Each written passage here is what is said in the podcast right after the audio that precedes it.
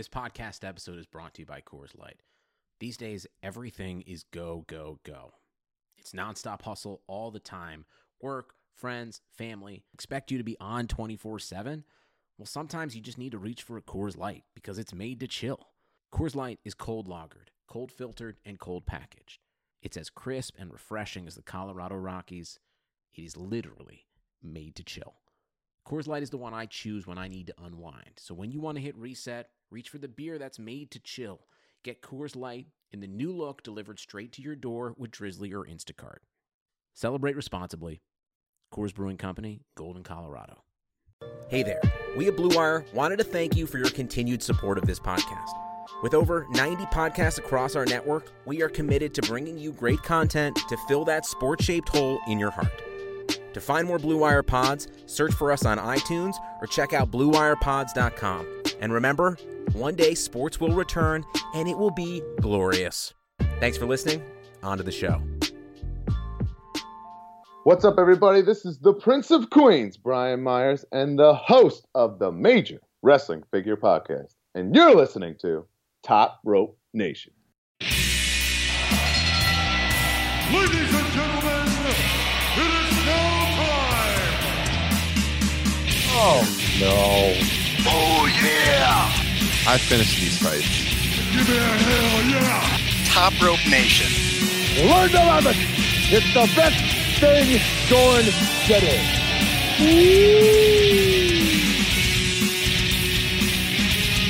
Episode 140 Top Rope Nation. Back to a standard show this week. My name is Ryan Droste here of comicbook.com with Kyle Ross and Justin Joint. And uh, last week we did the classic show. This week we're talking WWE Money in the Bank. Before we get to it, Justin Joint, what is new in your world? How's your week going? Uh, pretty good. Cracked open a beer and ready to talk wrestling with you, fine chaps. Kyle Ross, I know you got some stuff to talk about, some things you've been working on over the last week that I'd like I'd like for you to discuss because I was checking it out yesterday. Why don't you go ahead and tell us about it and how, and how are things going over in uh, Cleveland? Um, yeah, been a fun week. Got a chance to sit down with our good buddy Liam O'Rourke to start a podcast series on his uh, show, Squared Circle Gazette, and uh, talking about 1990 World Wrestling Federation of all things. Yeah. It's a very good listen. Um, I am about halfway through the show. It's about two hours and 40 minutes, maybe a little over halfway through. Really good stuff. Highly recommended. You're talking about Kyle here, who is, you know, I always say this on the show. He's like the rain man of pro wrestling. Kyle, this guy knows more about pro wrestling than pretty much anyone I know. And to hear you deep dive a 1990 WWF alongside Liam, one of our best supporters of this show, a great podcast host in his own right, and of course, award winning author who wrote the great Brian Pillman uh, biography there a couple years ago. It's, it's a great tandem to hear you guys do it, and uh, I think everyone should check it out. So uh, props on that. Good stuff. Yeah, it, part one is available right now. Uh, we cover the first three months and change. We go through WrestleMania 6, uh, talking about all that was right about the Hogan Warrior build, and more importantly, uh, what wasn't so hot, and lots of other juicy details on the first uh, third of the year, first quarter, first third. Justin, you got this added to your playlist?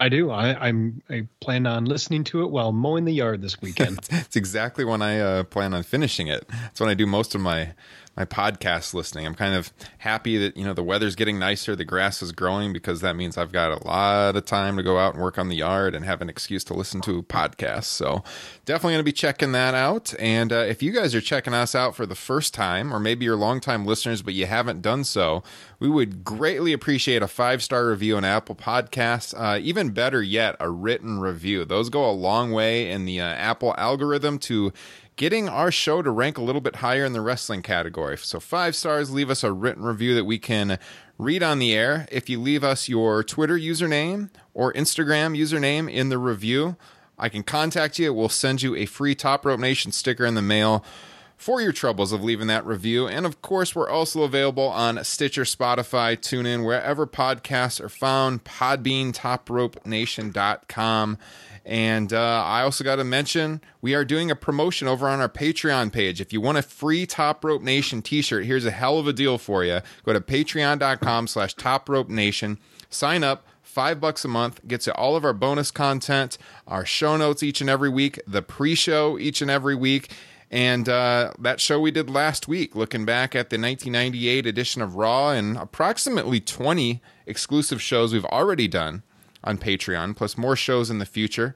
You'll get access to all of that and that free T-shirt for just five bucks and a Top Rope Nation sticker. So we think it's worth doing. We, we haven't done this in about a year. Uh, every time we do it, we get a few signups, and most of those people that have done so in the past are still subscribers to the Patreon page. So, you know, five bucks for a shirt isn't bad, and you get all the bonus content. So check it out at patreon.com slash top rope nation. And lastly, of course, we are members of the Blue Wire Podcasting Network. Check out bluewirepods.com uh, for all of your podcasting needs. They've got shows on the NHL NFL, movies, sports, MLB, whatever you like. Pro wrestling, of course. Our buddy Chris Van Vliet is over there. Our, our friends at Fight Game Media, the Two Jabronis Wrestling Podcast. Lots to choose from. We think you'll find something you like. BlueWirePods.com.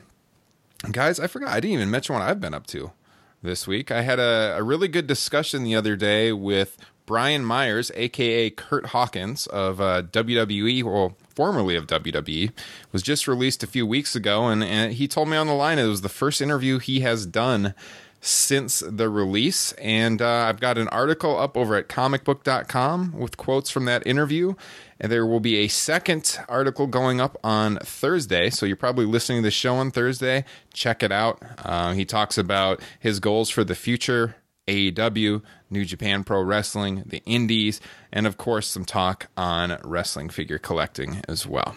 So check it out at comicbook.com. And with that said, I think it's time to get to In the News. All the latest wrestling news. Get behind the scenes insider info. At 1-900-909-9900. Calls cost the buck 49 per minute. Kids, get your parents' permission. But call right now.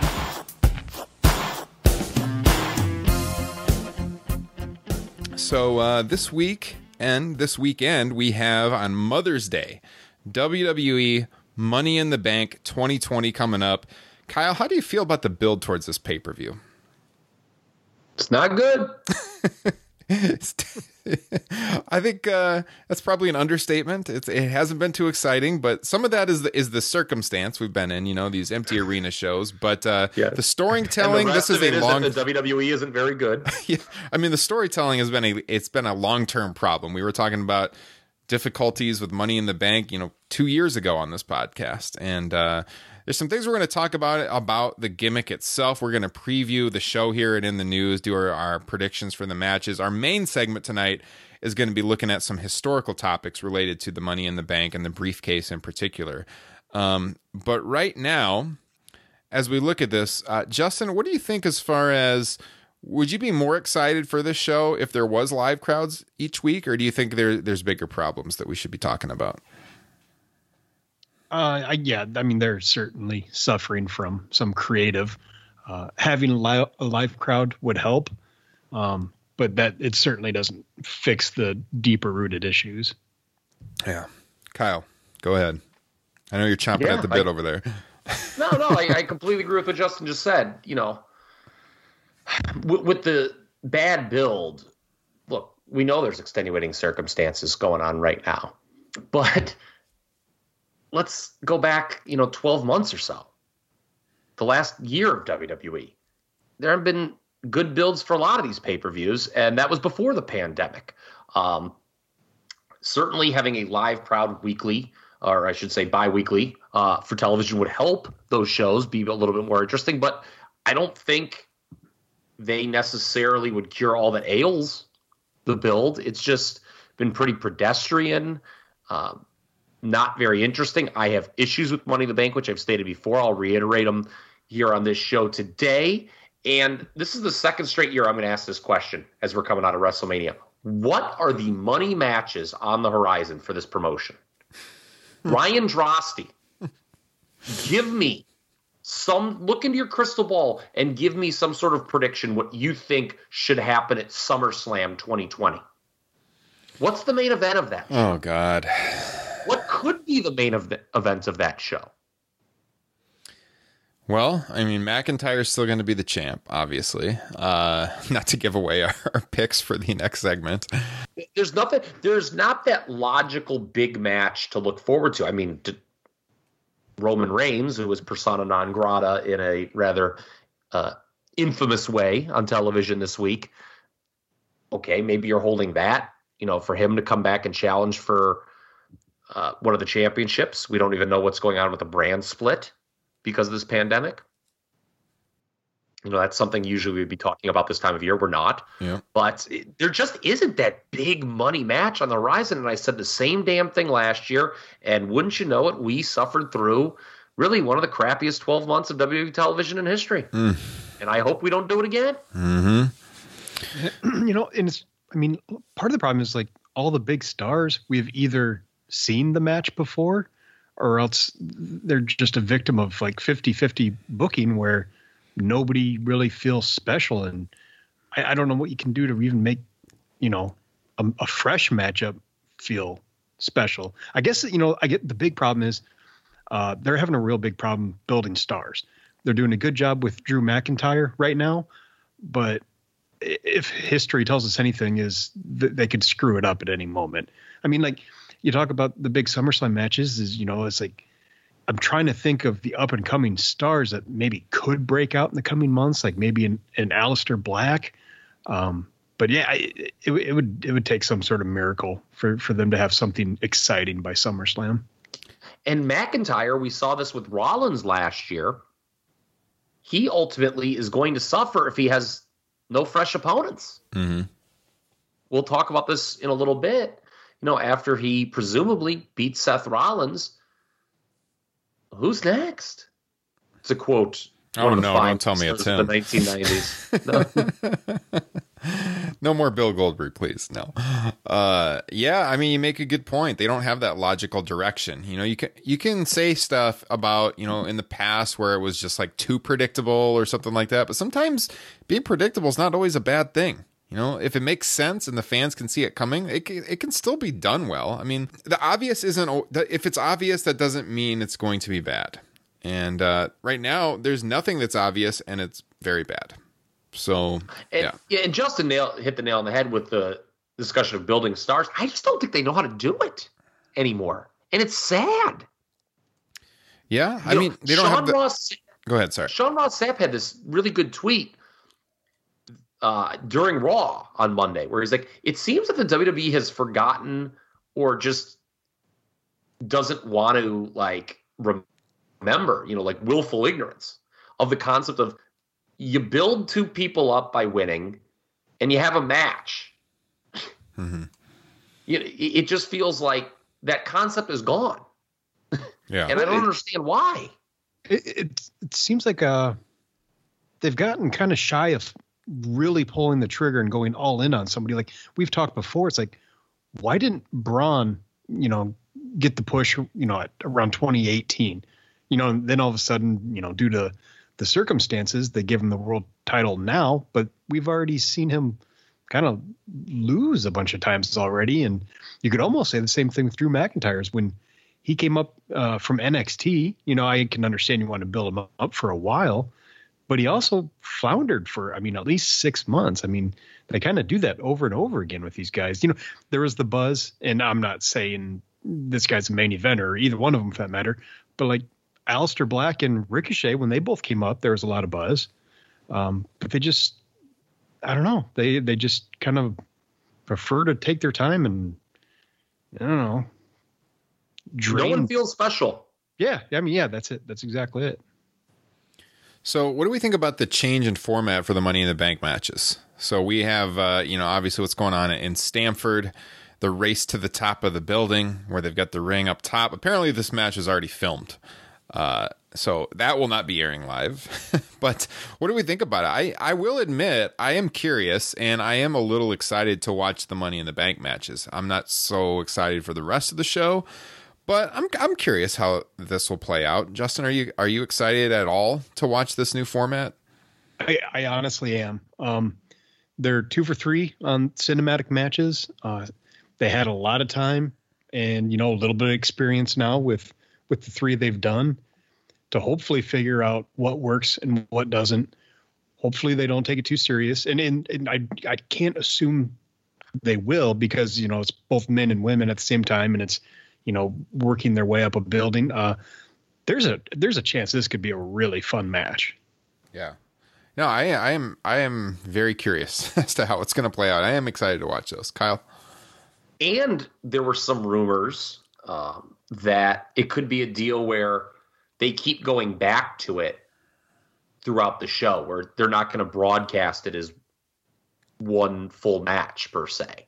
Yeah. Like it could be like this ongoing thing throughout the pay per view. I don't know if that's. I, I know it's not confirmed, but I know there have been some talk that that's how it's going to be broadcast. Where, you know, eh, the scrum starts on the bottom. We see some action, then we go to another match, and then we check back in at the center. Oh, this is what's going on. There was some discussion, I guess, that that might be how it's shown. Mhm. Um, if we don't get like a moment with somebody crawling through an air duct like Bruce Willis and Die Hard, I mean that that's going to be a big loss. a- as someone who does not like Money in the Bank as a gimmick as much as most people, this does intrigue me some. And of course, given the situation with the no, no live crowd, I think it's smart to do it this time. So I will tip the, the one thing I will tip my cap to uh, for WWE in this pay per view cycle is trying this outside the box Money in the Bank gimmick. Other than that, not a lot of reasons to be excited about what's going down Sunday. Yeah, no, I think I think this is definitely a scenario where they have, you know, went in head first with a good idea, given the the predicament. For the most part, I, they haven't done well as far as these no crowd shows, and you know they have done the cinematic matches. It worked out well, and that, like uh, Justin said, this is a similar circumstance. So hopefully, hopefully they excel. I think it would make sense to to uh, kind of go back and forth as they make their way up the the several floors of the Titan Tower in Stamford, and, and we'll see how that plays out. Um, was there anything else on in the news that we wanted to note before we uh, make our match predictions? I did see there was the story. anything. There was the story about Triple H selling a bunch of stock that broke today, like a million dollars worth of stock, and people were kind of uh, scratching their heads as to why he would do that because the stock price, you know, is way down right now. Uh, and I think some people are trying to connect the dots, like you know, maybe WWE actually is going to sell out in the in the months ahead and sell the company. There's been rumors on that. Um, but you know, I'm not enough of a stock expert or legal expert to understand why he would do it. I did see some replies on Twitter to the initial post that I saw where some people said, "Oh, this really isn't that un- uncommon thing to do." But uh, there's certainly some people that were looking into that and wondering why he did so. Well, Kevin Dunn, I guess, does it every year, but Yeah. Triple H usually doesn't. Mhm. So I think that's what you know brought the eyes emoji for some on Twitter.com. Yeah. I don't know what to read into it. I mean, I'm not going to recklessly recklessly speculate on something like that. It was worth noting, though. It was it was it was well, unusual, and it was in, in the news today. Yeah. Uh, the other thing, I mean, Raw's SmackDown's ratings are just atrocious right now. I mean, we're down to uh, like one and a half million, approximately, somewhere around there. Man, not doing a good job of capitalizing on uh, people being at home with nothing to do. I'll tell you that. So, uh, I mean, we had the discussion about uh, whether they'd be better off just going entirely on break, you know, like a New Japan Pro Wrestling has done, or, or MLW or Ring of Honor. But they wanted to keep doing the shows, and uh, when we look at uh, the eyeballs on the product, it's hard to make the case that that was the right decision. Look, the lack of live crowd obviously hurts. Something else that hurts is doing five hours of programming in that environment. Yeah. That's a lot. And I think that puts you behind the eight ball. Still, though, the programs have just been really a chore to get through. Yeah. They're just not exciting at all. And I do I have all the answers? No. But I can't believe that behind closed doors, they can't come up with a more creative telecast than what we're getting. Because if this is like their best foot forward, it's kind of scary. hmm Because if you took this same these same exact shows and put them in front of a live crowd, they're still not good shows. Yeah. Well, maybe they'll surprise us. Maybe Money in the Bank will come through. You know, we were all big fans of the Boneyard match at WrestleMania, so maybe the cinematic uh, things that they do at uh, Money in the Bank, the cinematic masterpiece will shine through that is the Money in the Bank matches. And we'll be raving on the show next week about what they do. I hope so, because uh, as far as the current wrestling products go, it, it's hard to be that excited right now. So before we get to our picks, we do need to go to a word from both of our sponsors this week, Kyle. And uh, I'm going to start off with our good friends over at Bet Online.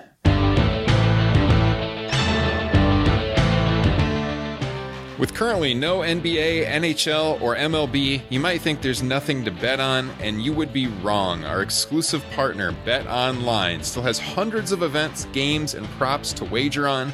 From their online casino to poker and blackjack, they're bringing Vegas to you. Missing the NFL? No problem. Bet Online has live daily Madden NFL 20 simulations you can bet on. You can still bet on Survivor, Big Brother, American Idol, stock prices, and even the Nathan's hot dog eating contest. All open 24 hours a day, all online. Use promo code BLUEWIRE, that's one word, to join today and receive your new welcome bonus. Bet Online, your online wagering solution. Go ahead, Kyle. Boys, money in the bank may not get you excited, but do you know what gets me excited? Going to bluechew.com. It's sexual, baby. Right. And I want to give it all. That's right, guys. If you're looking to last longer and go a few extra rounds, get to bluechew.com. Oh, bluechew.com has the first ever chewable that brings your performance in the bedroom to another level. They've got the same active ingredients that are in Viagra and Cialis, so you know they work. And since they're chewable, they work faster. You can take them anytime, day or night, even on a full stomach. Plus, you don't need to go to the doctor's office or spend time waiting in the pharmacy line. Blue Chew's online physician is free of cost, and once approved, your order ships straight to your door in discreet packaging. There's a great deal for you guys. Visit bluechew.com and get your first order free when you use promo code BLUEWIRE. Just pay $5 shipping. Again, that's B L U E Chew.com. Promo code BLUEWIRE. Right on now. Baby, it's time that you see. And I should also mention our friends over at Wrestle Rumble. Going into most WWE pay per views, we mentioned the, the good folks at Wrestle Rumble who do the contest occasionally for WWE pay per views, and they're back for WWE Money in the Bank and the grand prize. $1,000 winner take all in their Money in the. Bank Pick'em contest. That's right. Ten dollars for an entry. Uh, you can get three entries for twenty bucks or five entries for thirty dollars. You know they have you choose the victors of each and every match. There's different props, like as far as how long the matches will last, what weapons will be used. I'm sure we're gonna get some stuff like that in the Money in the Bank match. Check them out over at WrestleRumble.com and stay tuned to our, our Twitter page at Top Rope Nation. We will be giving away a free entry into the Wrestle Rumble contest this weekend.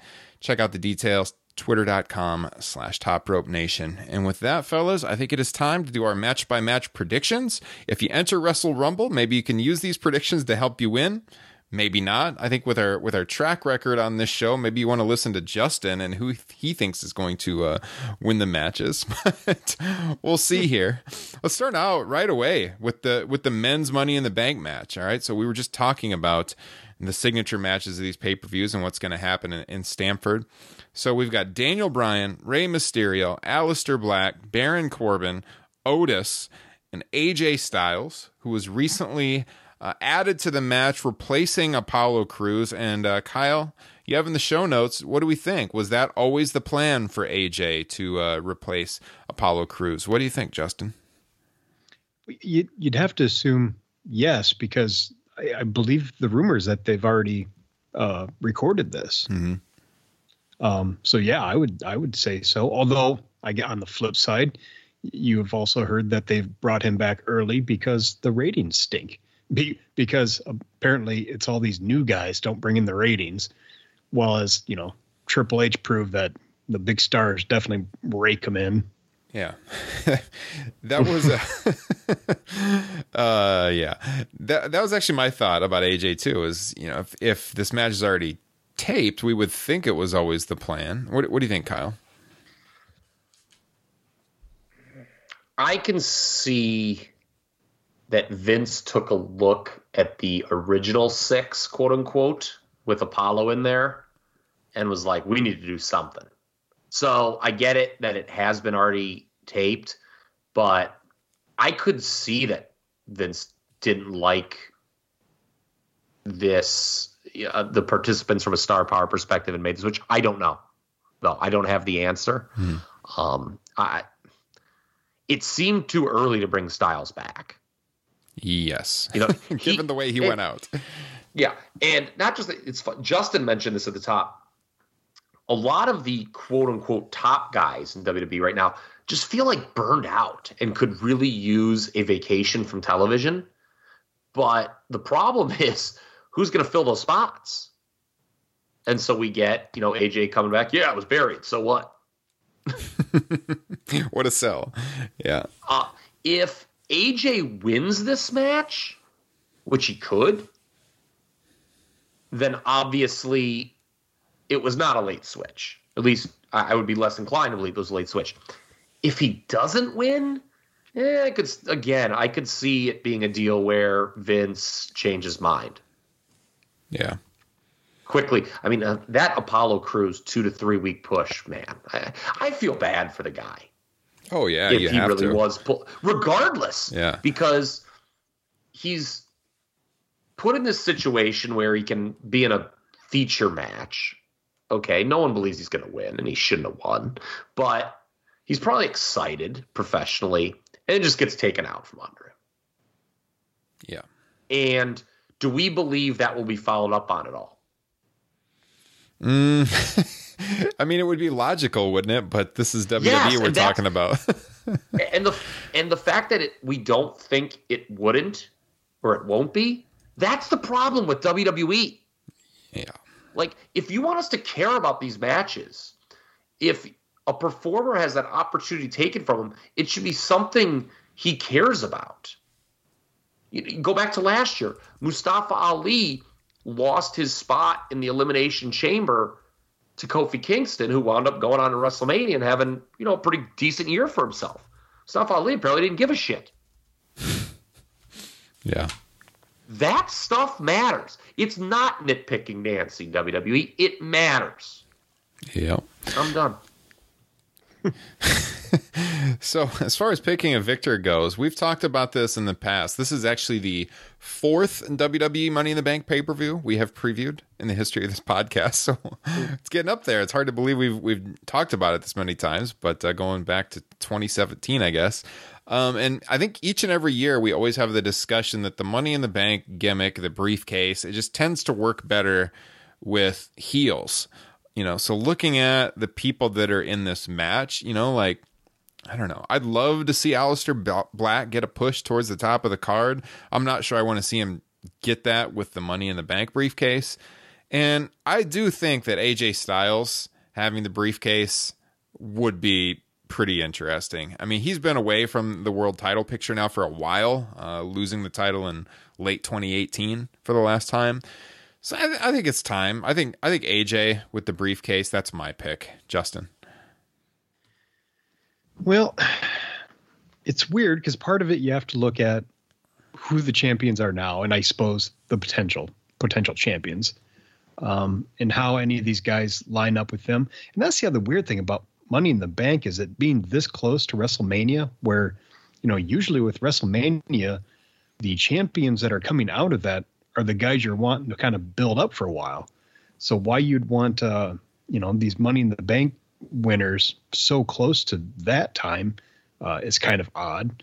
obviously, you know, numerous times before, the Money in the Bank winner has held the briefcase for an extended amount of time. But um, just a few things to point out here. Uh, Daniel Bryan, Baron Corbin, former Money in the Bank winners. Um, I'd certainly the only one I would cross off 100% is Otis. I would agree with that. Poor Otis. Entertaining as hell, but I mean, yeah, yeah. I'd we need agree. more fat guys in wrestling. yeah, Ryan, I'm with you. Um, I just none of them really make a whole lot of sense to me outside of AJ Styles. Um, kind of, you know, with what I just said about Money in the Bank being this close to WrestleMania, you could definitely see a scenario where a babyface wins and cashes in like a Rob Van Dam or a Braun Strowman to actually have a match. Um, but it just feels too soon to, you know, for me, spoiler alert, to take the the belt off any of the current champions. Mm-hmm. Mr. Ross, your pick. Yeah, Drew in particular, I think is going to hold it for a while. The SmackDown side, I don't know. I'm less certain on. Uh, okay, I dig the majority of the guys in this match. Not really all of them to some degree, but it's not exactly a list of guys who've been built up as future title contenders, with the exception somewhat of Aleister Black.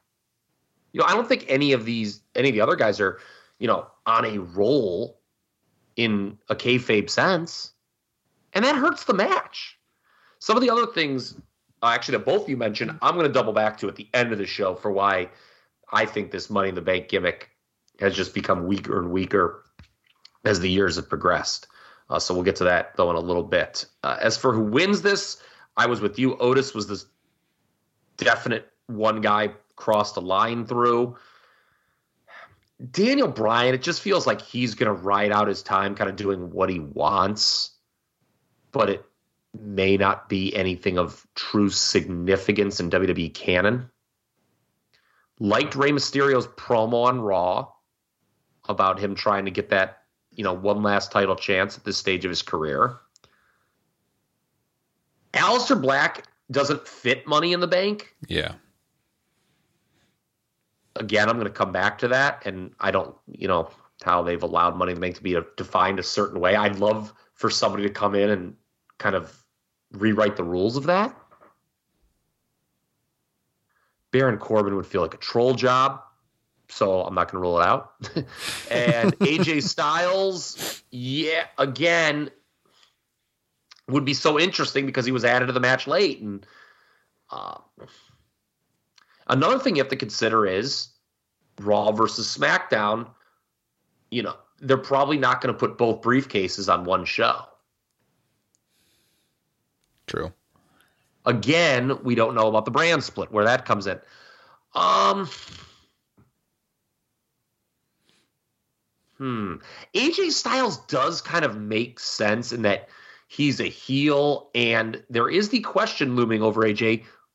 If he doesn't win this, what exactly are you doing with him? Hmm. Yeah, for sure. So, like, which you know, in WWE's world, that's well, we got to put the briefcase on him because we have to have AJ Styles on TV, and what are we going to do with him? Okay, well, let's give him a briefcase. so let's go three for three, which is scary. I'll Uh-oh. go Styles. People, you might want to look elsewhere on your pick at Wrestle Rumble. Yeah, mm-hmm. we're all in agreement. AJ Styles. All right, we're probably gonna get different answers on the on the women's match. So we've got Asuka, Nia Jax, Shayna Baszler, Dana Brooke, Lacey Evans, and Carmella. Um, Kyle, you noted on the show notes the last two years the women's winner has cashed in. Uh, that night. Uh, that night, yeah. Starting with Alexa Bliss in, in 2018. I apologize. I didn't finish my sentence in the notes. Yes, the, the woman, yes, they have, they've all cashed in. Every briefcase winner. I got news for you. But yes, that night, the women's Money in the Bank winner yeah. has cashed to the last two shows. I don't think it's going to be three for three. I think that's a safe bet. Yeah. So yeah, I, when I look at these names, there's a few that I would just cross off, I guess, based off of my own personal interest. And when I when I'm coming down to who I want to see win and who I think is logical, uh, I, I'm pretty much set on Asuka and Shayna Baszler, and I feel like again, it, it just kind of it doesn't fit Shayna Baszler at all to me. Uh, you know, we we all thought Shayna Baszler's early days here on the main roster were going to go a little bit differently than they have, And I'm not sure the money in the bank briefcase is the way that you uh, regain her momentum. Now, what I could see is something like um, Asuka winning. Asuka makes a little bit more sense to me. You know, Asuka a couple years ago came up with a lot of steam. She's been kind of trapped in the tag team for a while now. Now she's kind of getting back to singles work, and yeah, I think for me, Asuka just just makes a lot of sense. Justin. um, boy, I don't have a good feel for this one. Um, like Otis, I'm going to just go ahead and cross off Dana Brooke. and I don't know. I guess, and I'm trying to think of like, who do I see them taking the title off of sooner in either Becky Lynch or Bayley? And I kind of lean towards Bayley a little bit, which makes me lean towards Lacey Evans.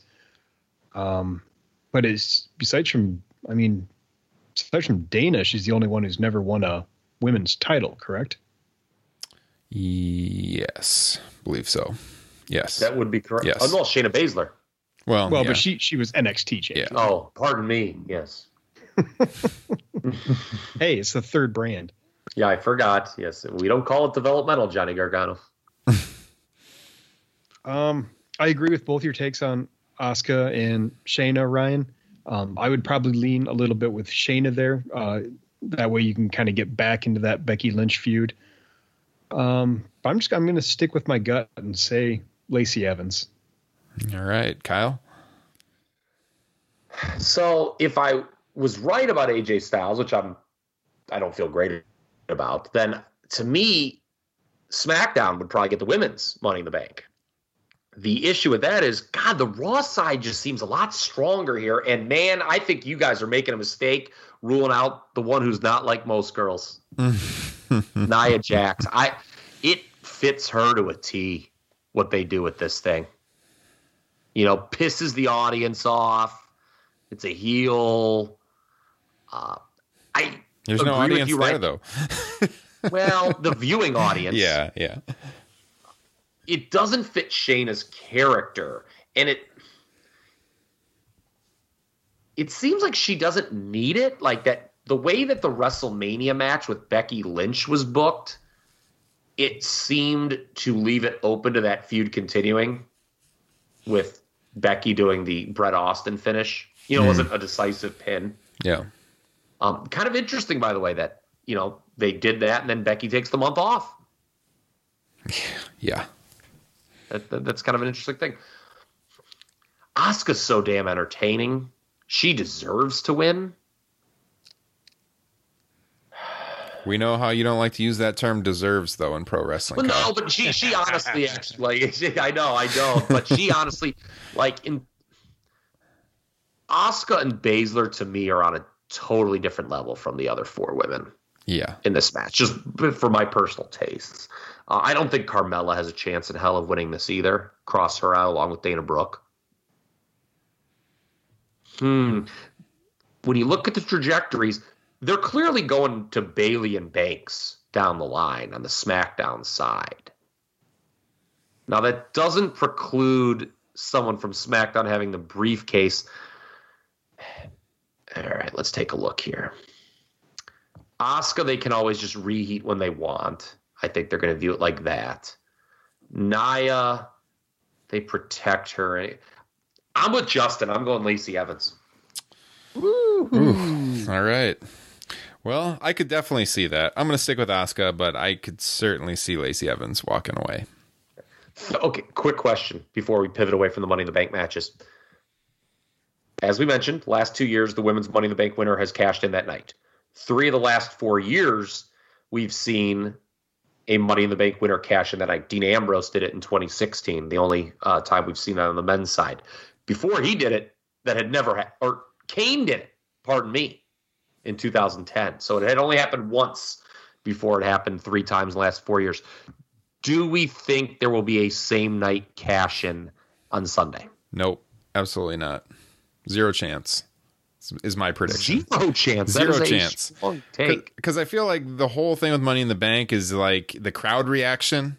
You know, like the crowd goes nuts when it happens, and to do it with no crowd is just so anticlimactic. I think they'll save it. I know they don't know when they're going to have a crowd again, but uh, I think they'll hang on to it for a while. I don't think so. Justin, Um, I I would not be shocked to see Lacey Evans cash in that night. Uh, I think they need to. I'm I'm totally agree with you that it makes a lot of sense for them to save it for the live crowd, but uh, I think the ratings say they could definitely use a little drumming up of interest in the product, and not to say that you know Lacey Evans cashing in the same night is going to do that, but uh, it's probably more exciting than what they have going on, especially if you know you have Sasha Banks uh, uh, betray Bayley to help Lacey Evans get that win. I don't know something. yeah, yeah. I mean, still, I mean, you come out of WrestleMania, you had title changes, and pff, audience doesn't care. So, who knows? Kyle, what do you think? no audience and the fact they've done it two years in a row makes me think they will not do it. No, Yeah. there will be no same night cash in. Okay. So we've got four other matches, right? Or no, uh, yeah, four other matches. Let's uh, let's go down the card. Let's go to the SmackDown Tag Team Title match, the four way, and we'll work our way up to the uh, World Title matches, or yeah, the Universal Title match and the WWE Title match, I should say. Uh, so we've got the New Day defending Fatal Four Way match, Miz and Morrison, Lucha House Party, Forgotten Sons, favorite of yours, Kyle. You put you put in the show in the show notes here. Will they add a Raw tag based on the Vikings Raiders being the Street Profits this week on Raw? Good question. Um, I don't think so. Uh, what do you think, Kyle?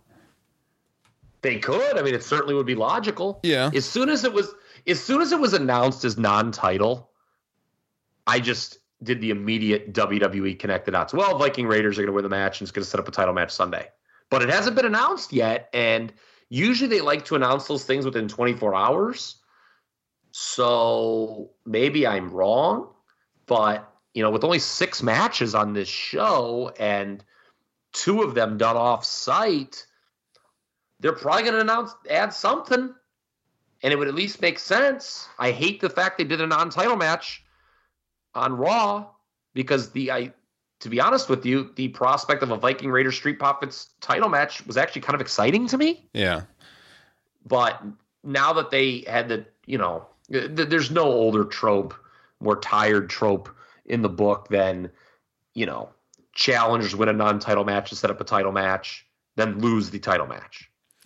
The reason I said I don't think so is because I kind of feel like they might be actually keeping these shows a little bit shorter, uh, based on the no crowd Yeah. aspect. Plus, with the cinematic stuff going on with the Money in the Bank matches, who knows how much time they're gonna get? But I mean, if you look back to what happened with uh, Edge and Randy Orton at WrestleMania, it I think it's gonna be a long. minutes. It's gonna be a long ordeal. So. I just think there's going to be so much time in, invested in Stamford. They went through all you know all the difficulty of filming up there that uh, I think they'll keep this show a little bit tighter. But it, you know, like I said, it wouldn't surprise me. But I'm leaning towards no. Um, as far as the SmackDown Tag Titles match goes, I New New Day's going to win. I don't I don't really see a title change happening here. Uh, what do you think about those two uh, those two topics there, Justin? Uh, can't say I really care about either one. So you're like 90% of the WWE audience right now. Yes. yep. Um, I will go ahead and pick New Day, and because of the trope, if there is a Raw tag team match, I will go Street Profits. Yeah. Okay. Kyle? I'll cross Lucha House Party off my list. Yes. Certainly for winning, they're not going to win. It, me thinks that they're only in there because of the Usos, the, um, the Uso injury, too. Like I think they were just elevate. Like they're like, well, we wanted to do a four way, and the, Us- the Usos can't do it anymore. So Lucha House Party will. Miz and Morrison having lost the titles recently, I wouldn't really make a lot of sense for them just to win it back here. So that gives us New Day and Forgotten Sons. I'm going to say I I look at the New Day and I scratch my head, quite frankly, here in 2020. this whole thing where like it's almost like the Kofi title reign didn't happen. They remind you on commentary, but it, it it's almost like this like sad afterthought at this point. Like, yeah, it happened, but then you know Kofi Kingston just returned to his normal ways, and you know There was no follow up. Yeah. Yeah, it- it's it's it's just I just I'm sad because I want to see Big E get a big singles run, and I know those guys are really adamant they don't want to break up, and sometimes you need to save talent from themselves. I don't know. I could change history. I would have had Big E win Money in the Bank last year and turn on Kofi, but can't do that anymore. Forgotten Sons are the only people who could win the titles because they're new. I find it fascinating who gets called up from NXT. You have the Forgotten Sons and Austin Theory, who I don't see as difference makers at all.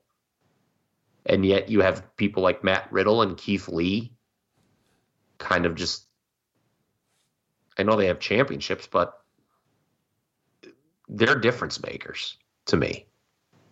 And they should be on the shows that more people watch. I know that NXT, look, they need stars too, but um, I just found that odd who gets called up and who's and to be truthful, I mean the Forgotten Sons, what were they doing on NXT anyway? So it probably made sense that they got called up. I'm gonna call for a title change. Give me the Forgotten Sons. Oh my! See, I knew they were your favorites. I knew it. oh, all right. Shocked me there, Kyle. Women's title. Now, are you going to call for the title change here? Uh, I'm waiting for the uh, the voice to come through here on this one, Kyle. We have Bayley against who? Tamina? Oh man! All right, Bayley retaining. Three for three. Moving on. Anything else to say about this one, guys? Lacey Evans. Yeah, cash in. Oh, If there was ever a time to run Tamina as a babyface, it would definitely be when you have no live audience. right? that I is mean, for sure. Uh, look, God bless her. You know, Yeah. I saw her appearance on the bump earlier today before we recorded. And the Usos had nice things to say about her. I know she's popular with the other women in the locker room, but come on, man. Come on. Tamina? Let me just say as a side note, just- I, I very much enjoy that show, The Bump. Normally, when they're in their usual set bef- before the social distancing and stuff, it's a fun show. Surprise! I, I've never heard you. Uh, I never knew you tuned into that show, Kyle. I catch clips. You know, it's funny. If they wanted to get Tamina over in the slightest bit as a babyface, they would play clips from that show on SmackDown Friday. Yes. I, by the way, it speaks volumes to me.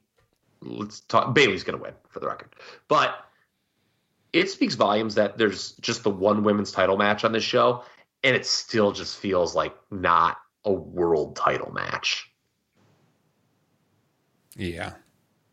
You know, I, I just Bayley just God bless her. She probably needed to turn heel. She's not doing a bad job, but she just comes across as such a secondary world champion. Like she's only world champion because there's two. Hmm. All right. So we got the two world title matches on the men's side now. So we got Drew McIntyre, Seth Rollins. Uh, no chance Drew McIntyre loses the title here. I'm assuming this is going to be a three for three point of view for us here. Justin? Correct. Yes. Kyle? Most predictable WWE title match possible for Yes. this show. Let's go back to our WrestleMania preview.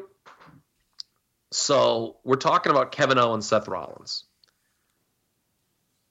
I broke it down and said, you know, I could really see because there's going to be two babyface world champions coming out of the show. I said I could really see them putting Rollins in one of the contendership roles post Mania.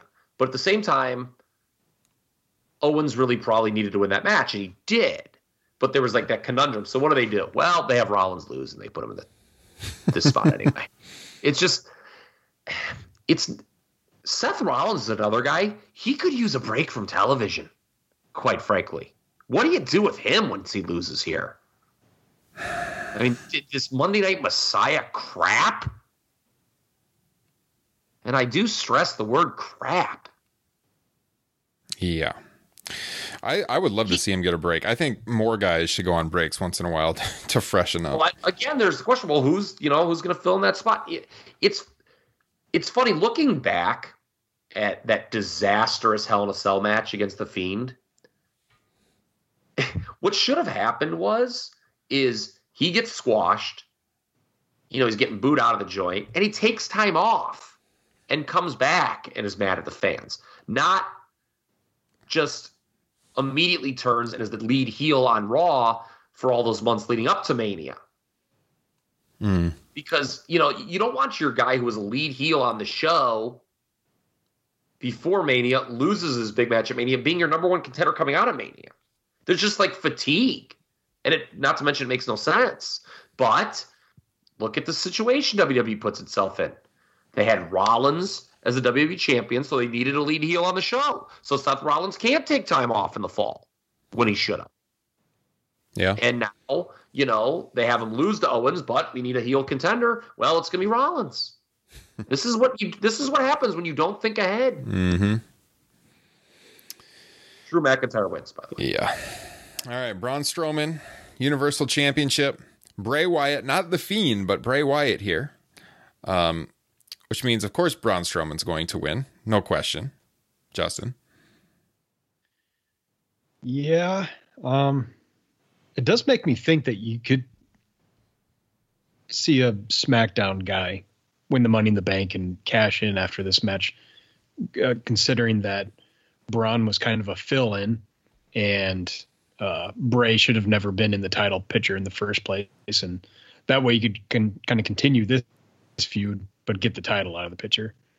Um, but yeah, the logical step is Braun wins here, then you move on to the Fiend. Yeah. Kyle, I know you've you've had deep thoughts on this one, so let's hear it. Yeah, these are two characters that, in my opinion, just don't fit in the championship scenario. Yeah. Even as the Fiend, I don't think the Fiend is a championship character. These are characters he and Braun that should exist outside the world title picture. Now you've got all this television to produce. Well, you know, inevitably they're going to get involved at some point. It, it's kind of the fact that they're just doing it with Wyatt and not the Fiend gives them an out. Hmm. In that Strowman beats him, and then they can always come back next month with the Fiend. But that's a tough to book uh, situation, you know, because you don't really want either guy to lose. Uh, I am going to go with Strowman here. Uh, Justin is onto something that a Money in the Bank cash in to not have either of these guys be champion is somewhat logical. I don't know why they have Bray Wyatt as a character, not as the you know, not being the Fiend anymore. Once you debuted the Fiend, they needed to get rid of the Bray Wyatt Firefly Funhouse shit, in my opinion. Oh yeah, it, it was It's good not- at first, but man, it's just It yeah. was. But what did we say? And go back and check in the archives when they first unveiled that character. We said, eh, kind of creative, but this isn't a main event level gimmick. Mm. The Fiend is a main event level gimmick, I'll say. Yes. I don't think it should be the champion, but it's it's a main event level gimmick at least. You know, just this Bray Wyatt Firefly Fun. That's not a main event level gimmick. Sorry.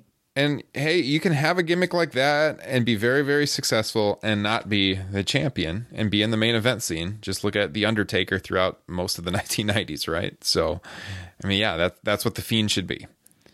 So, that, hey, that's money in the bank. You know, maybe they'll surprise us and, and it'll be better than we think. But as we said, we are looking forward to the money in the bank matches themselves.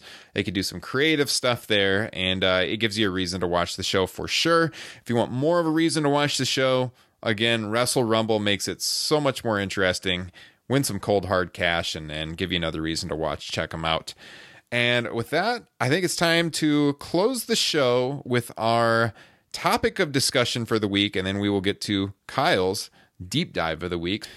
So we're looking at our top four cash-ins. Now, certainly with the Money in the Bank gimmick, you know, starting back in, in 2005 at WrestleMania 21, with Edge emerging as the first Money in the Bank winner. Uh, we've had kind of ups and downs with the cash-ins. Some of them have been incredibly exciting, some of them not so much. So when we look to pick our top four cash-ins of all time, and we kind of talked about this off air and we've got in our show notes. There's kind of three cash ins that are no brainers, I think, if you're picking your top four. And uh, three of these we all had on our lists. And I think we'll just kind of go through those chronologically. And then we'll talk about what our fourth picks were and, and how those differed and what our rationale for it was. You know, but to start off, for me, it's the first one. It's uh, it's Edge winning the Money in the Bank in uh 2005 at WrestleMania 21, as I said, and then he cashes in in January of 2006 at uh, New Year's Resolution. And so, I guess to throw Re- it to, to Evolution. or revolu- New Year's Revolution. so to throw it to you, Justin, I, for you, why was this one a no-brainer?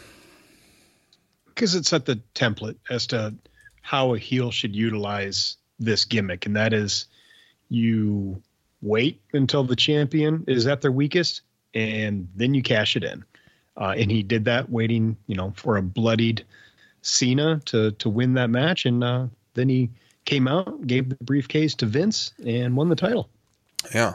Yeah. Cena emerging from the Elimination Chamber match uh, that night. Of course, before they had a pay per view called Elimination Chamber, Kyle.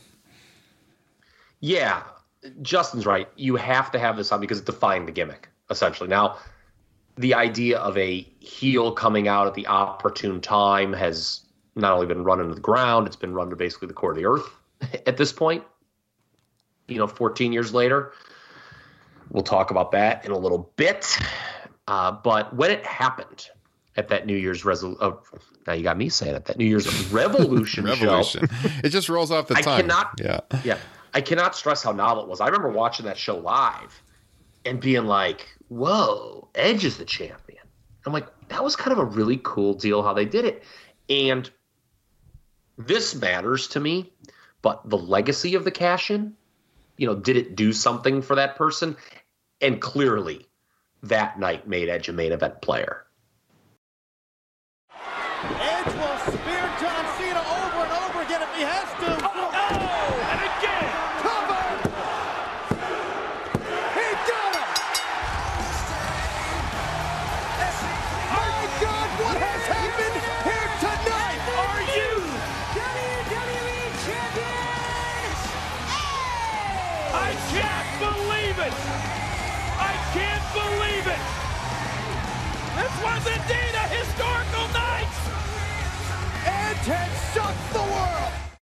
There's a big difference between Edge pre Money in the Bank cash in and post Money in the Bank cash. I mean, you know, he became like, you know, what was what they call him the the opportunist Mm-hmm. or whatever because he, he wins it. You know, he stole it from Mr. Kennedy and then uh, cashed in again the following year. The ultimate opportunist. The ultimate opportunist. I knew there was a adjective there that I was forgetting, but yeah, it, Edge to me is an absolute must inclusion on Mount Rushmore. Yeah. And so we didn't have to wait too long for our second Money in the Bank cash in. And uh, we're talking now about June 2006 at the ECW One Night Stand pay per view, June 11th, 2006. Now, this was the first time, of course, early in the Money in the Bank scenario, but it was it was the first time that the match was announced ahead of time. You know, you had Rob Van Dam saying he was going to cash in, and he was going to be taking on John Cena at this event. And I think when you look at the two ECW One Night Stand shows, uh, 2005 is usually the one that people like more because uh, when you look at the card that year, there's just more as far as like ECW originals go. Just felt more like an authentic ECW show from the 90s, I guess you could say. Uh, you know, the main event in 05, you had the Dudleys and uh, Tommy Dreamer and the Sandman. you got RVD, of course, are a uh, ECW original in 06, but John Cena. But man, this main event was so freaking memorable. And uh, when you look at the when you look at the main events between the two years, for me, I mean, the entrance that John Cena made that night and all of the hate the crowd was giving him, like that is one of my all-time favorite entrances in pro wrestling. Guys, have you ever seen anything like this? Uh, the toilet paper now being thrown at Cena. Toilet paper! Uh, he doesn't belong here.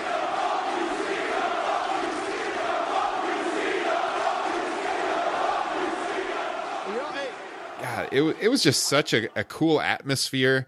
Uh, and then even when RVD won the title that night, they announced him as the ECW champion. I don't know if you guys remember that or not.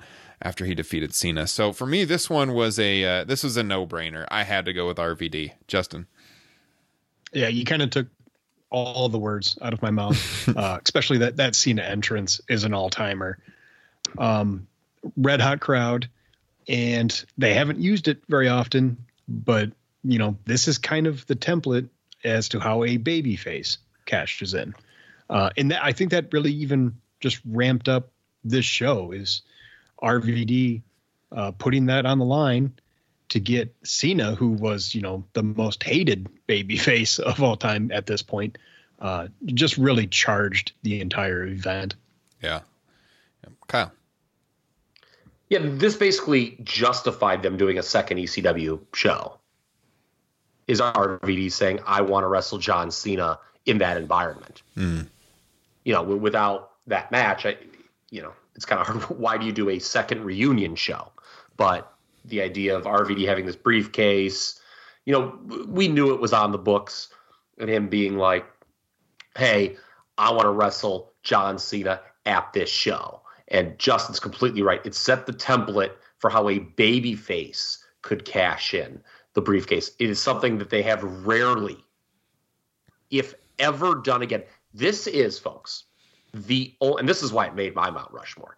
It is the only time in the history of the Money in the Bank briefcase that someone uh, said they were going to cash in at a future date, not just they didn't just do it spontaneous right then and there, and they actually won that match. The only other two times were Cena in 2012 at Raw 1000 and Braun at Hell in a Cell two years ago. Both those guys lost. Well, Cena won. Oh, he won by DQ. Yeah, that's yes. Okay, that is true. He did win by DQ, but they they did not successfully cash in. They did not become world champions. That is crazy, and I'm going to talk again. Talk about that in a little bit when I give my uh, historical perspective on this Money in the Bank gimmick. But RVD has to be on the Money in the Bank list just because um, it's unique compared to all the other briefcase cashes. It's not just your standard heel runs in and you know when it's opportune for him, and it, this was different. Mhm. And it was such a great match and environment. yeah, Uh, to to continue me being an a hole, technically Braun didn't lose either because it was a no contest. That is a true. Hell in a Cell match. Well, yeah, the, the ca- okay, I should I should I misspoke. The the cash-ins were unsuccessful. There it is. yes. That's why employ- why we employ you, Justin Joint, right there, earning his dick. paycheck. so I take my BlueChew. The other one we had on there was uh, Seth Rollins, 2015 WrestleMania 31. Now, some might say myself and Justin are biased because we're proud Iowans and our boy Seth Rollins emerged as the uh, world champion at the end of that show in California. But uh, no, I mean, come on, this was iconic. It was ama- it was an amazing response from the crowd that night. You know, you had the Roman Reigns, uh, Brock Lesnar main event. I don't think anyone really saw this one coming at the time. I, I certainly didn't predict it ahead of the time. Uh, Justin, how shocked were you that night? Uh, okay, for one, this is my personal favorite cash in. Uh, I think it is the best cash in. Uh, Rollins wrestled in the event, and somehow I had still completely forgotten him by the end of it, even though WWE had really booked themselves in a corner with that main event where the crowd was going to shit all over it if Reigns won. And they really didn't want Reigns to lose. Uh, so, yeah, I mean, it was amazing when Rollins ran out there. Uh, it, it made for, like you said, just a completely iconic moment. Turn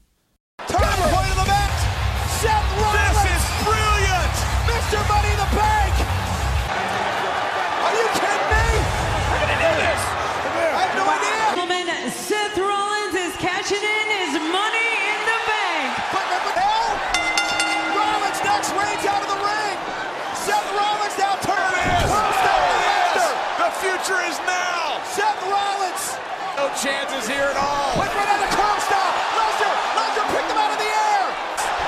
Covered by Rollins. Rollins with the title. Rollins. WWE World Heavyweight Champion, Seth. Champion Seth Rollins. He stole one. Rollins with the heist of the century. In my eyes.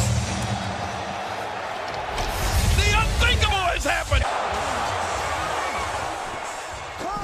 Kyle, this is on yours. Why?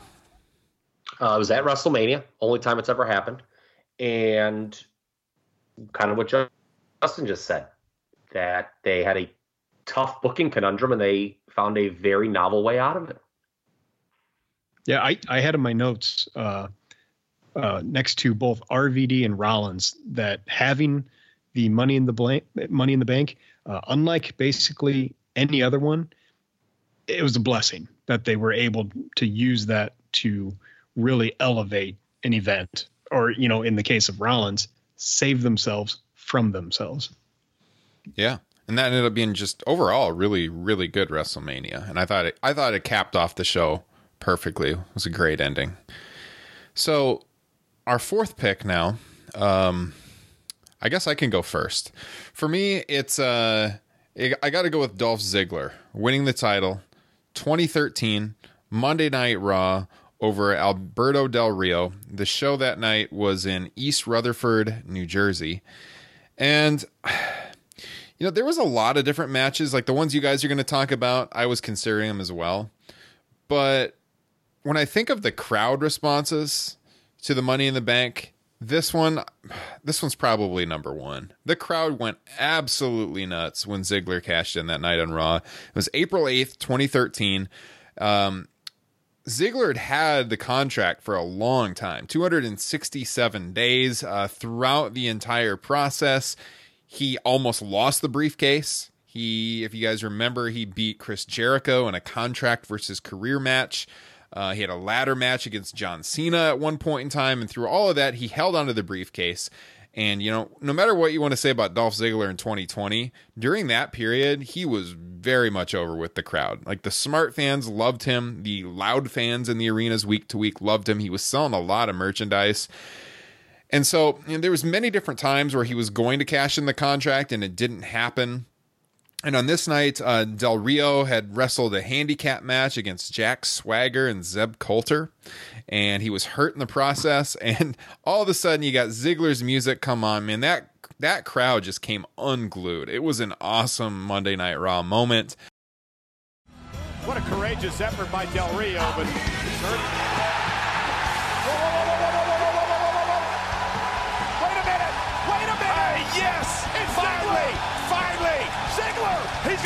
it in with the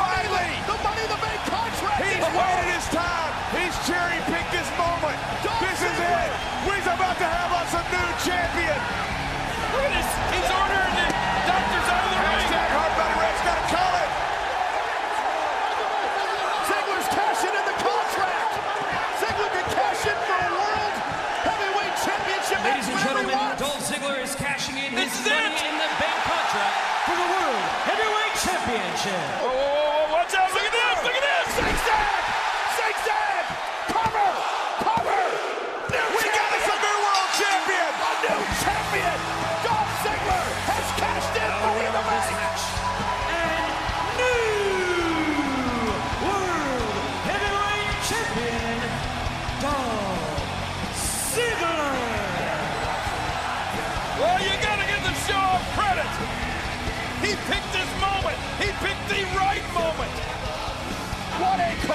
Courageous effort by Alberto Del Rio! Ziggler hits the zigzag, wins with the pinfall. It it has to be on my list. So although, like I said, there was others I considered, like Daniel Bryan, like CM Punk. Um, to me, this is this has got to make my top four. Um, you guys didn't pick this one. Do you want to?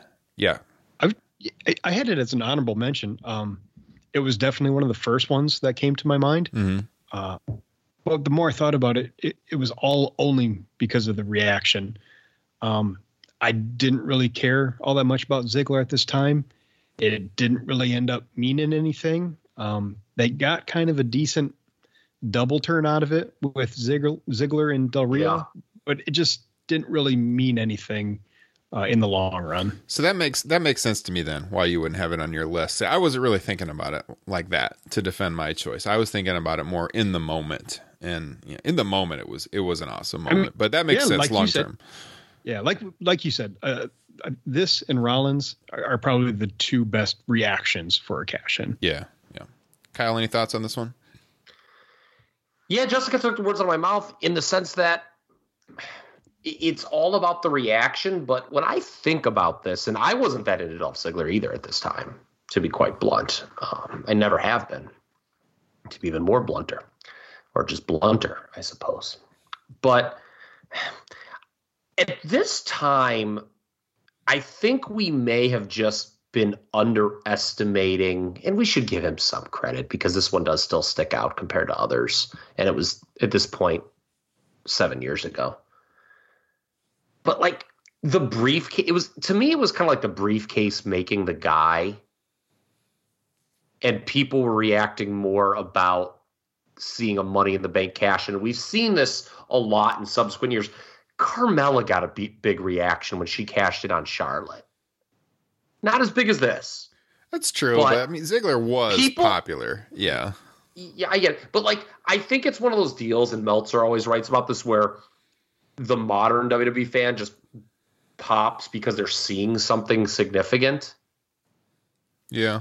and and I think that's more what it was. This was, to be fair, the last one off that I knocked off. So it, it would be like my number five. Yeah. It does deserve merit because of the crowd reaction. People do remember it, and that's important. I just don't really think that outside of that moment, it meant anything. Yeah. Again, that's fair. I mean, I will. I did like I did like that double turn match that Justin spoke of. They had a few months later. Uh, I think it was like a payback pay per view where they turn and Del Rio won the title back from him, and, and they did a double turn mid match. Um, it, was it Hart Austin? No, but it was it was very good. Yeah. Yeah. I'll defend him a little bit more. I mean, looking at Carmella, you know, she's never really had like that fan reaction or the fan following heading into it. I'll say I remember going to a Raw during this period. I think it was the previous fall. And I commented to the person I was at the show with that like Ziggler, the Ziggler shirts were around. I think it was a pink, bright pink shirt at the time. There were more Ziggler shirts that night than any other performer I saw. Like he was selling a ton of merchandise. He was really naturally, organically over with the crowd. So that maybe it didn't work out long term, but on a show that tonight we've bashed creative quite a bit, they could have done a lot more with him in, in that time period, Yes. and they didn't. I mean, they didn't follow up on it, but he Well, he, he would got hurt, definitely too. He- yeah. That concussion was quite unfortunate that Yeah. he got right after this. but he he was very very popular on the roster and he had some real momentum and uh, i think that that's why the crowd came unglued so much maybe it is the gimmick a little bit but i think they were they were just naturally really pumped to see ziggler have that moment And Del Rio was a lousy babyface oh champ. yeah. That's for sure. That is for sure. Justin tell us your fourth. Okay, so my fourth, I think you a very real argument could be made that on the actual Mount Rushmore, this could be on there, but it's also very personal to me. Um, basically, after WrestleMania 21, I went into my second wrestling fandom dark age, uh, where I just kind of stopped paying attention to the product. There were some things that popped up that you know started kind of getting me back into it, like Undertaker Shawn. I, I somehow heard about that at WrestleMania 25, and I, you know, started looking at results a little bit more often after that. But it was uh, November 22nd, 2010, with Miz cashing in on Randy Orton. This is the greatest thing I've Oh my god. It's Miz! Miz, Miz, Miz! With the money to make briefcase! Look at this! Look at this! You know, this looks really familiar to me.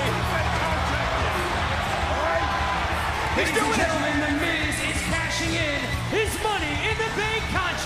Is cashing it in on a vulnerable Orton. All the people are standing here in Orlando. Miz is going to prey on a vulnerable champion. Mr. Money in the Bank. RKO for the RKO. Miz, Miz, no twisted finale. The Miz, here's the cover. Hook of the leg. He did it. He did it. Miz is champion. I Miz cannot believe it. Champion.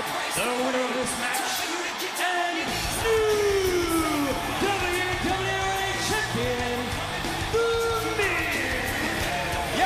ladies and gentlemen, The Miz is the new WWE champion. He's cashed in his money in the contract. uh, he is almost the epitome of someone who you didn't think was a main eventer, did not deserve to be a champion, but making the absolute most of his opportunity. Uh, he took that title all the way into WrestleMania, making all sorts of TV appearances. Um, it led to, for me, possibly a Mount Rushmore WrestleMania promo with the "He Hate Me," uh, which was just phenomenal. Um, I, I and you know you also had one of the all-time crowd reactions with that little girl giving the scowl when he won.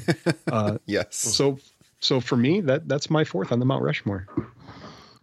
Yeah, I have no I have no problem with that. I actually consider that as well. In fact, when I was preparing for this show, I watched WWE has a YouTube video with all the cash-ins. I think it's like 25 minutes long. I watched that earlier today and when I was marking down the ones I would consider, and this one is up there, and I actually kind of thought that you would pick this one because, you know, we've talked about on the show before how we were friends in the early 2000s, and then we didn't really see each other for a number of years, and when we kind of reconnected, it was like God, just after this period, I believe, right around there. Mhm. And uh, you you mentioned at the time like how into that Miz run you were and how that brought you back. So when I saw it come across on the YouTube video today, I, I thought I, I think Justin might pick this one. so And- it makes you know- sense. and not you know and as much as it maybe didn't feel exciting at the time or special uh, I, I think he has since proven that he most definitely deserved that spot if maybe not at that time uh, he, he certainly deserves to be mentioned as a, a- a world champion now yeah. Okay, Kyle, what do you think of that one? Cleveland's finest, bringing Iowans together. That's what I got to say about it. uh, th- this was a good one, and I considered it too. Uh, it fit very much what they do with Money in the Bank a heel coming in and stealing the title. Yeah. Which doesn't mean it's bad. I Yeah. just think it it's a good example of what they typically do. And so because of that, that's why I actually just left off both the Ziggler and Miz and went with mine, which does have a unique tint to it, I believe. And I have not been afraid, as you guys know, of controversially throwing Randy Orton on a Mount Rushmore, but I'm going to do it Here again, we by go. God. here we go You have become like the biggest Randy Orton fan in the last year, and it is it has been a sight to behold. And hey, I'm not I'm not mad. I love it. I just love when he retweets that sheriff guy. Oh no. anyway, okay. Edge defined the gimmick. RVD defined it for a babyface and is the only person to say, I'm going to cash in at this date and be successful at it. Seth Rollins, the only guy to do it at WrestleMania. Randy Orton in 2013, when he cashed on Daniel Bryan, and I know this could be very divisive, is the only person who drew the kind of reaction a heel should draw when doing this.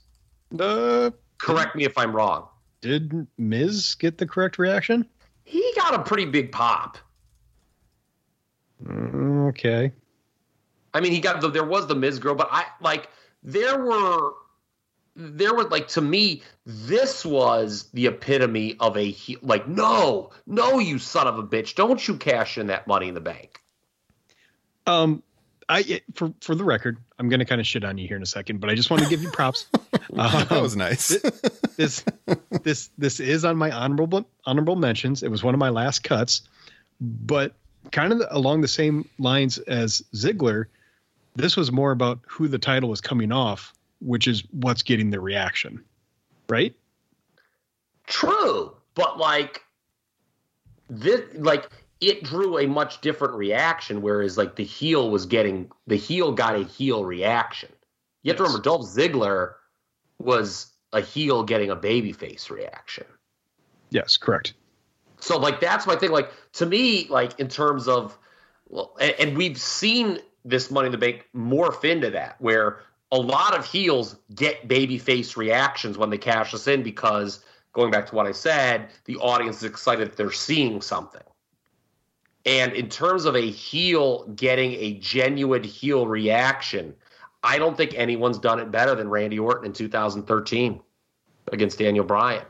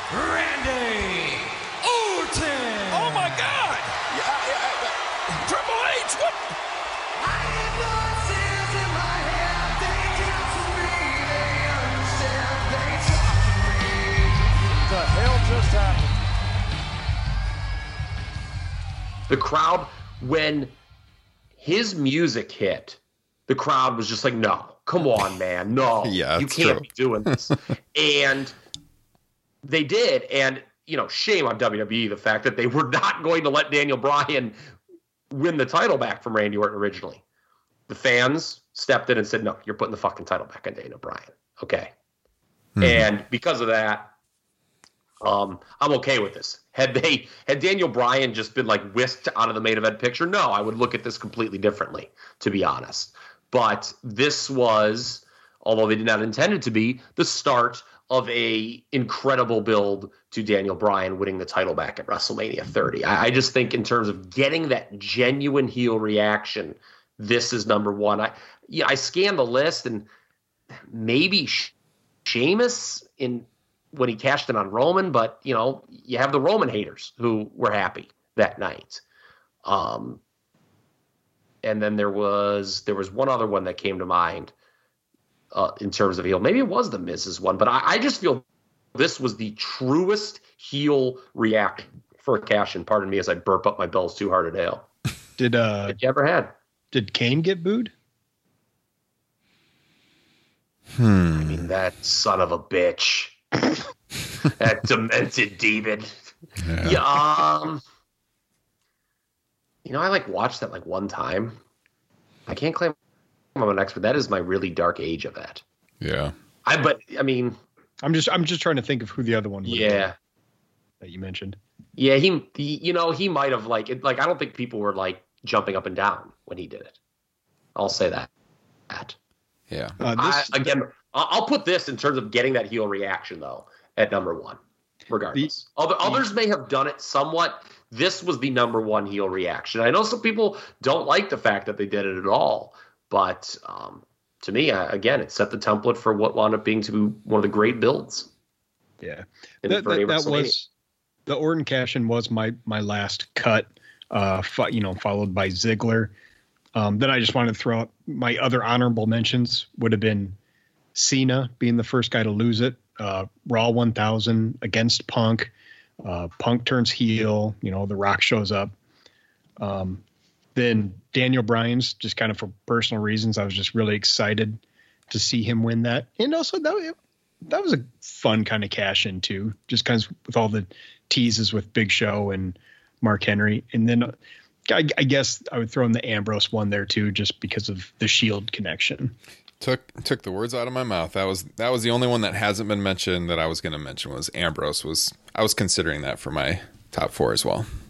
I had just one more. CM Punk in 09. So I didn't like his 08 one at all.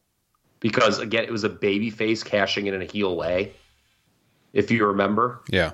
When he did it on Edge. Uh, you know, Edge had been laid out by Batista and Punk just came down and did it. And that Punk title, that first Punk title run is so forgettable. Uh, he would even admit that. He even did so on his DVD, I believe. But 09 was cool because he was a baby face and cashed in on Jeff Hardy basically the same way as kind of in that heelish traditional money in the bank way. But then he would go on to turn heel and he threw it on the fans. He's like, why are you so upset at me for doing it this time? I did it the same way last year and you cheered me for it. And I thought that was cool. And I also really liked CM Punk uh, during that time period as heel doing the um, straight edge society. Mm-hmm. Yeah. I mean, those are all great moments. And hey, there's a reason for you to go back on the WWE network. If you guys haven't seen some of these in a long time, check them out.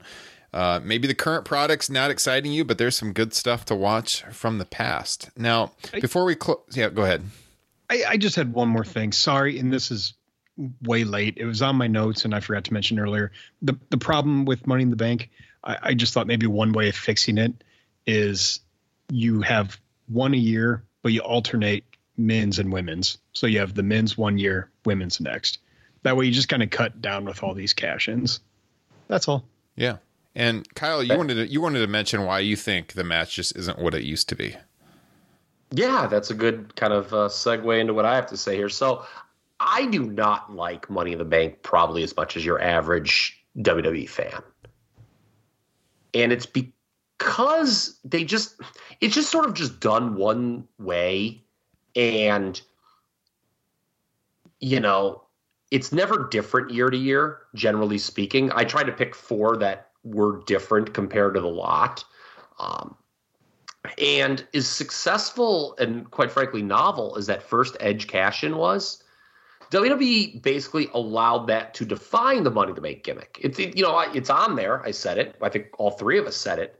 That a reason that it made our respective Mount Rushmores is because it did, did define the Money to Make gimmick.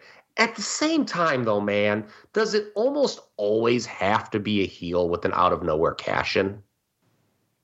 Like that gets really repetitive. And I gotta wonder where the creativity was. It is with this thing. Like just doing that same thing every year, it just makes the performers feel less special. It's like, oh, well, here's this year's heel doing the Money to Make cash in. Why is he different than the previous year? Eh, not really. He isn't. It is weird that they haven't utilized the babyface version where like if you have somebody who just feels like they're on the cusp of taking the next step, give them the title and have them, you know, cash in kind of like RVD did. Like, I can't remember the year, but there was a year where I was like 100% behind Cody winning it. And obviously it didn't happen. That might have been Sandow's year, actually. Yeah. And, you know, it's funny, or like with, with the baby face, like Justin just said, you could do it like with the Lex Luger 1994 Royal Rumble type deal where you have this baby face who's chasing a heel champion and he's got, you know, he, he's been told he can't get a shot anymore at said heel champion. But Money in the Bank is his way of getting a shot. You know, he earns his way, and, and you build it up like that. They they don't they haven't done that. You know, one thing I liked, believe it or not, back in the day was when Mr. Kennedy, remember him? Mm. He won it. He was the third guy to win Money in the Bank, and he claimed he was going to cash in at the next WrestleMania. He's like, I'm going to be in the main event next WrestleMania. I thought that was a cool deal. Now he got hurt, and they took it away from him, so oh well. But that was a cool deal. That mm. was at least creative. Yeah. Instead of heel runs in randomly to cash in. And, and a lot of these times, it's just, especially in the modern era, it's just, it just feels like a mid carder winning the title. Yeah, it just seems like a cheap way, kind of. Yes, it's just cheap. It. Yeah. And, and and you wonder why it like you like Edge it worked out beautifully. But a lot of these guys, they cash in that way, and it's the same thing every year. You wonder why they don't draw as champion. Well, it's they won the title in this cheap old way. They weren't built up well beforehand. And there you have it. Uh, I mentioned this earlier. Only three times RVD, Cena, and Braun has it been a non-spontaneous cash in, and two of them failed. That's crazy. Uh, one last point. I- I'm interested to hear your guys' take on this. Unlike the Hell in a Cell pay per view, which we did a Mount Rushmore on previously, I think have Money in the Bank having its own yearly branded pay per view does make sense Yes. Mm-hmm. because it, it's not like Hell in a Cell is a deal where you know shoehorning it into October and oh crap, we've got to put two guys in the cell. Eh, we don't really have a feud for it though. I think that hurts Hell in a Cell. Yeah. Money in the Bank, what, what you it, it's a multi-person match. It it makes sense to have it be its own pay per view. It, and and actually, it's I feel kind of the same way about Elimination Chamber being right Mhm. before WrestleMania. That makes sense. It's just Hell in the Cell is the one that that's the outlier. Yeah, because Hell in a Cell, that should be like the ultimate blow off to a feud. It makes sense for Money in the Bank to make it its pay per view because like it's a theme thing throughout the year. It's not it's not necessitated by feud. But yeah, like Hell in a Cell, that should be it should just kind of organically, naturally come out of a feud getting to that level, not just because you have to do it. Yeah. Um, Justin had a beautiful set, and I'm going to spike it now. Money in the Bank suffers, though, the same way Elimination Chamber did. When you start doing multiple matches on the same show, the importance of said match gets watered down.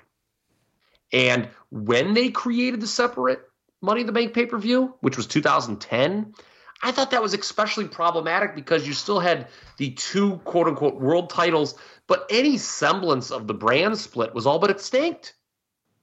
Remember that they had like two men's Money in the Bank matches, one for each title? Mm-hmm. I, I didn't think that helped the gimmick, quite frankly. Yeah. At least having the men's and women's Money in the Bank on the same show makes more sense than doing two men's.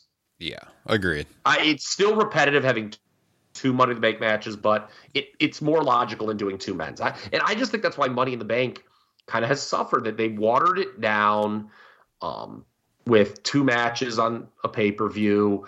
The cash ins are almost always the same. Uh, the cashie is a lot of times not built up well. You know, we talked about that with this year, the men's match. Those guys haven't been built up. Yeah. Come on. So that's my take on Money in the Bank. You know, it used to be you'd come up with five or six creative things, and then the gimmick would be over. We're on year 15 of this. And we've been doing the same thing 90% of the time. And people in WWE wonders what its issue is. Same thing year after year. Gets Mhm. kind of boring. Yeah. Sorry, don't mean to be negative. No, I I'm mean be- we're we're objective on this show, and I think that's a, a very objective take, and uh, I wouldn't disagree with anything you said. Yeah, Money like- in the Bank? I, I would recommend if you guys haven't listened to the show for very long, um, go back to 2018 and listen to our preview show because we talked about a lot of these same issues two years ago that was plaguing this match, and uh, we I think we had a long discussion that year on if if the gimmick had played itself out or not, and I think in the months after that we kind of came to the conclusion that the gimmick would still work if they would book it differently, and you kind of hit on that tonight, Kyle. look to have all six guys or girls going into the match being like really over that's tough to do. Okay i mean it, to, it should be the goal but you're not going to have that every year okay? But it'd be nice to have like more than two Yeah. people be over in the same match. You know where it's you just look at it, it's like wow look at this person who's been mired in 50-50 booking for the last six months. So i guess they're in money in the bank now. Um, so i- a big problem is a lot of the winners have been uninspired. A lot of the cash-ins have been uninspired, and it just made me think just now, uh, especially going back to you asking, "What's the big money match that you can go to at SummerSlam?"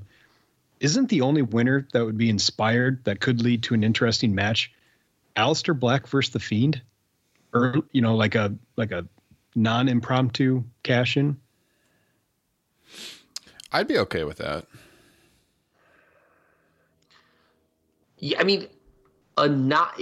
By the way, it's really weird that Braun turned heel and then did a non-impromptu cash in. Remember, like they beat Roman Reigns down, and then the next week he's like, "Yeah, I want to cash it at the next pay per view." like he did it with Corbin and McIntyre. Like like he had Roman Reigns beat, but you know he had turned. He you know, he did his heel turn, but he didn't cash in. That that was a nonsensical deal. Um, yeah, I mean, if Uh, again, I love the idea of a baby face having it and chal- and saying, "Hey, I'm challenged at the big show."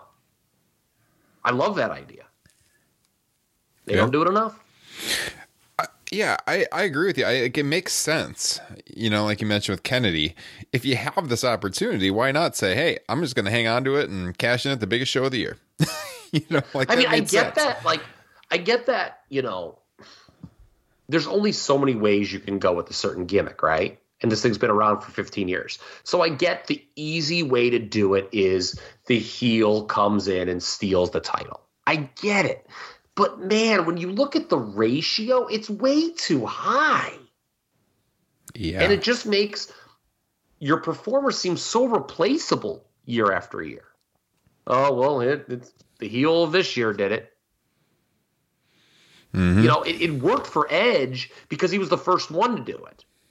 But no one's had, in my opinion, that kind of subsequent success. Miz, it fit him perfectly. That was a good camp. But like, and Rollins when he did it, and the fact that he saved the promotion from kind of a tough booking spot made sense. But a lot of these other ones, it just feels like rinse repeat. Yeah. Yeah. I mean, yeah, like you said, Ziggler was a heel, but the crowd loved him. so, Mm-hmm. yeah. Yeah. Yeah, well said. I, I think there's a lot of issues with it that need to be fixed. And uh, yeah, I think you kind of covered all of them. So, with that said, Kyle, I think it's time for you to take us home with the weekly Kyle Ross. I love this sport deep dive of the week. Thank you, Ryan. And I had promised Justin Joint some 1998 WCW this week. Sue I'll Woo. good. I lied. Aw. I just saw that our, our show notes had been amended a little bit here as I scrolled Yes. down. So this week's official deep dive is not going to be from 1998 WCW, but Justin, uh, I have sent you a link to a Bret Hart Lex Luger match from August of 1998 on Monday Nitro. Uh, if anyone else out there is interested in watching this, it is the August 10th, 1998 Nitro from Rapid City, South Dakota. Feel free to check that out. Um, I saw some people hype it online. Justin and I have privately been discussing uh, ways to rebook 1998 WCW, and we uh, bizarrely went down the rabbit hole of a potential Bret Hart Lex Luger 1990 or summer feud for that year. Ryan, that's why he and I are excited about that, but I assume most people are not. So I'm going in a different direction. The actual deep dive for this week is perhaps Hulk Hogan's best promo ever. If I were to ask you guys, what is Hulk Hogan's best promo ever? What would you say? Is there something that jumps in your mind right away? Mm, probably. I'm thinking about like the pre-match ones from Mania three and six, and I might be conflating the two in my head. It's the one where he talks about like this might be three. He he talks about he's gonna slam Andre, and then like the oceans are gonna rush in, and he's gonna be oh, like, that's four. Is and he four? was, I believe, very high on cocaine. yeah, that's the one. but that is a He could- super entertaining one. It's entertaining. I don't know if it's a good promo. Gene Okerlund is looking at him as if to say, um, "I told you to save the cocaine." I, I, that one He- always sticks out in my head as being a very entertaining same promo. promo. where he explains that Donald Trump needs to forego all of his material possessions and embrace Hulkamania as his Lord and Savior. well, there you go. That's why I like that one. is one of the most stunning things ever uttered on a wrestling telecast. And think about the ground that covers, ladies and gentlemen. Justin, any? Uh, it- sorry, I didn't mean to cut you off. Uh, is it the one where after Jarrett laid down for him and he said, "This is why this company's going to the." To Oh, don't shitter." start with that. Okay. Bash The at the fact beach. that That was put on tele- national television. Oh. People should be imprisoned for that. Okay? I mean, that was one of the most hideous piles of dog shit in the history of pro wrestling. And again, think of the ground that covers. So, uh, as we talked about at the top of the show, I'm going to talk about what I actually think, what I think is perhaps Hulk Hogan's best promo ever. Uh, Ryan, you mentioned, and you, I, I thank you for that opportunity that I have, along with our good buddy Liam O'Rourke, been going through the 1990 WWF timeline. And something we're going to talk about on our next episode as we look at the period of WrestleMania to SummerSlam is the Hulk Hogan earthquake feud. And I was doing my due diligence uh, on that. And a promo came up. This was after, and I think a lot of people, older fans, would easily remember this when Earthquake put Hulk out of action for a couple months. He on the Brother Love show, he did the Earthquake splash like three times on him, and Hogan took time off. On the July 14th, 1990 episode of Superstars of Wrestling, Hulk Hogan cuts a six minute promo where he announces that not only will he not be retiring from pro wrestling, he will be coming back and wrestling Earthquake at SummerSlam. Other than the promo in 86 where he recaps Paul Orndorff turning on him, I don't know if I can think of a better Hulk Hogan promo than this. I was stunned how good this was. Hmm. I don't. I don't recall this one off the top of my head. It, it was a long promo by standards at the time. Like I said, six minutes on a syndicated television show. Um, those usually move pretty fast, and it was pre-tape. It was you know him in in, in front. You know, just they, they just kicked it to him. It was not on the Brother Love show, not with Mean Gene. It was just him. It, I was just blown away by this promo, and I remembered it kind of, but I was like, watching. I was like, God, is this one of Hulk's best promos ever? I'm like, absolutely, it is. So yeah, July 14th, 1990, Superstars of Wrestling, Hulk Hogan's promo on the Earthquake. Man, this is something you got to watch. Um, promos, a lost art. There aren't many good promos in WWE nowadays. This is a good promo. This is around the period where, uh, despite Warrior being the champion, it, it was clear that Hulk Hogan was still the main event. And that will be talked extensively about on part two of my series with Liam O'Rourke over on Squared Circle Gazette Radio. Yeah, check that out, guys.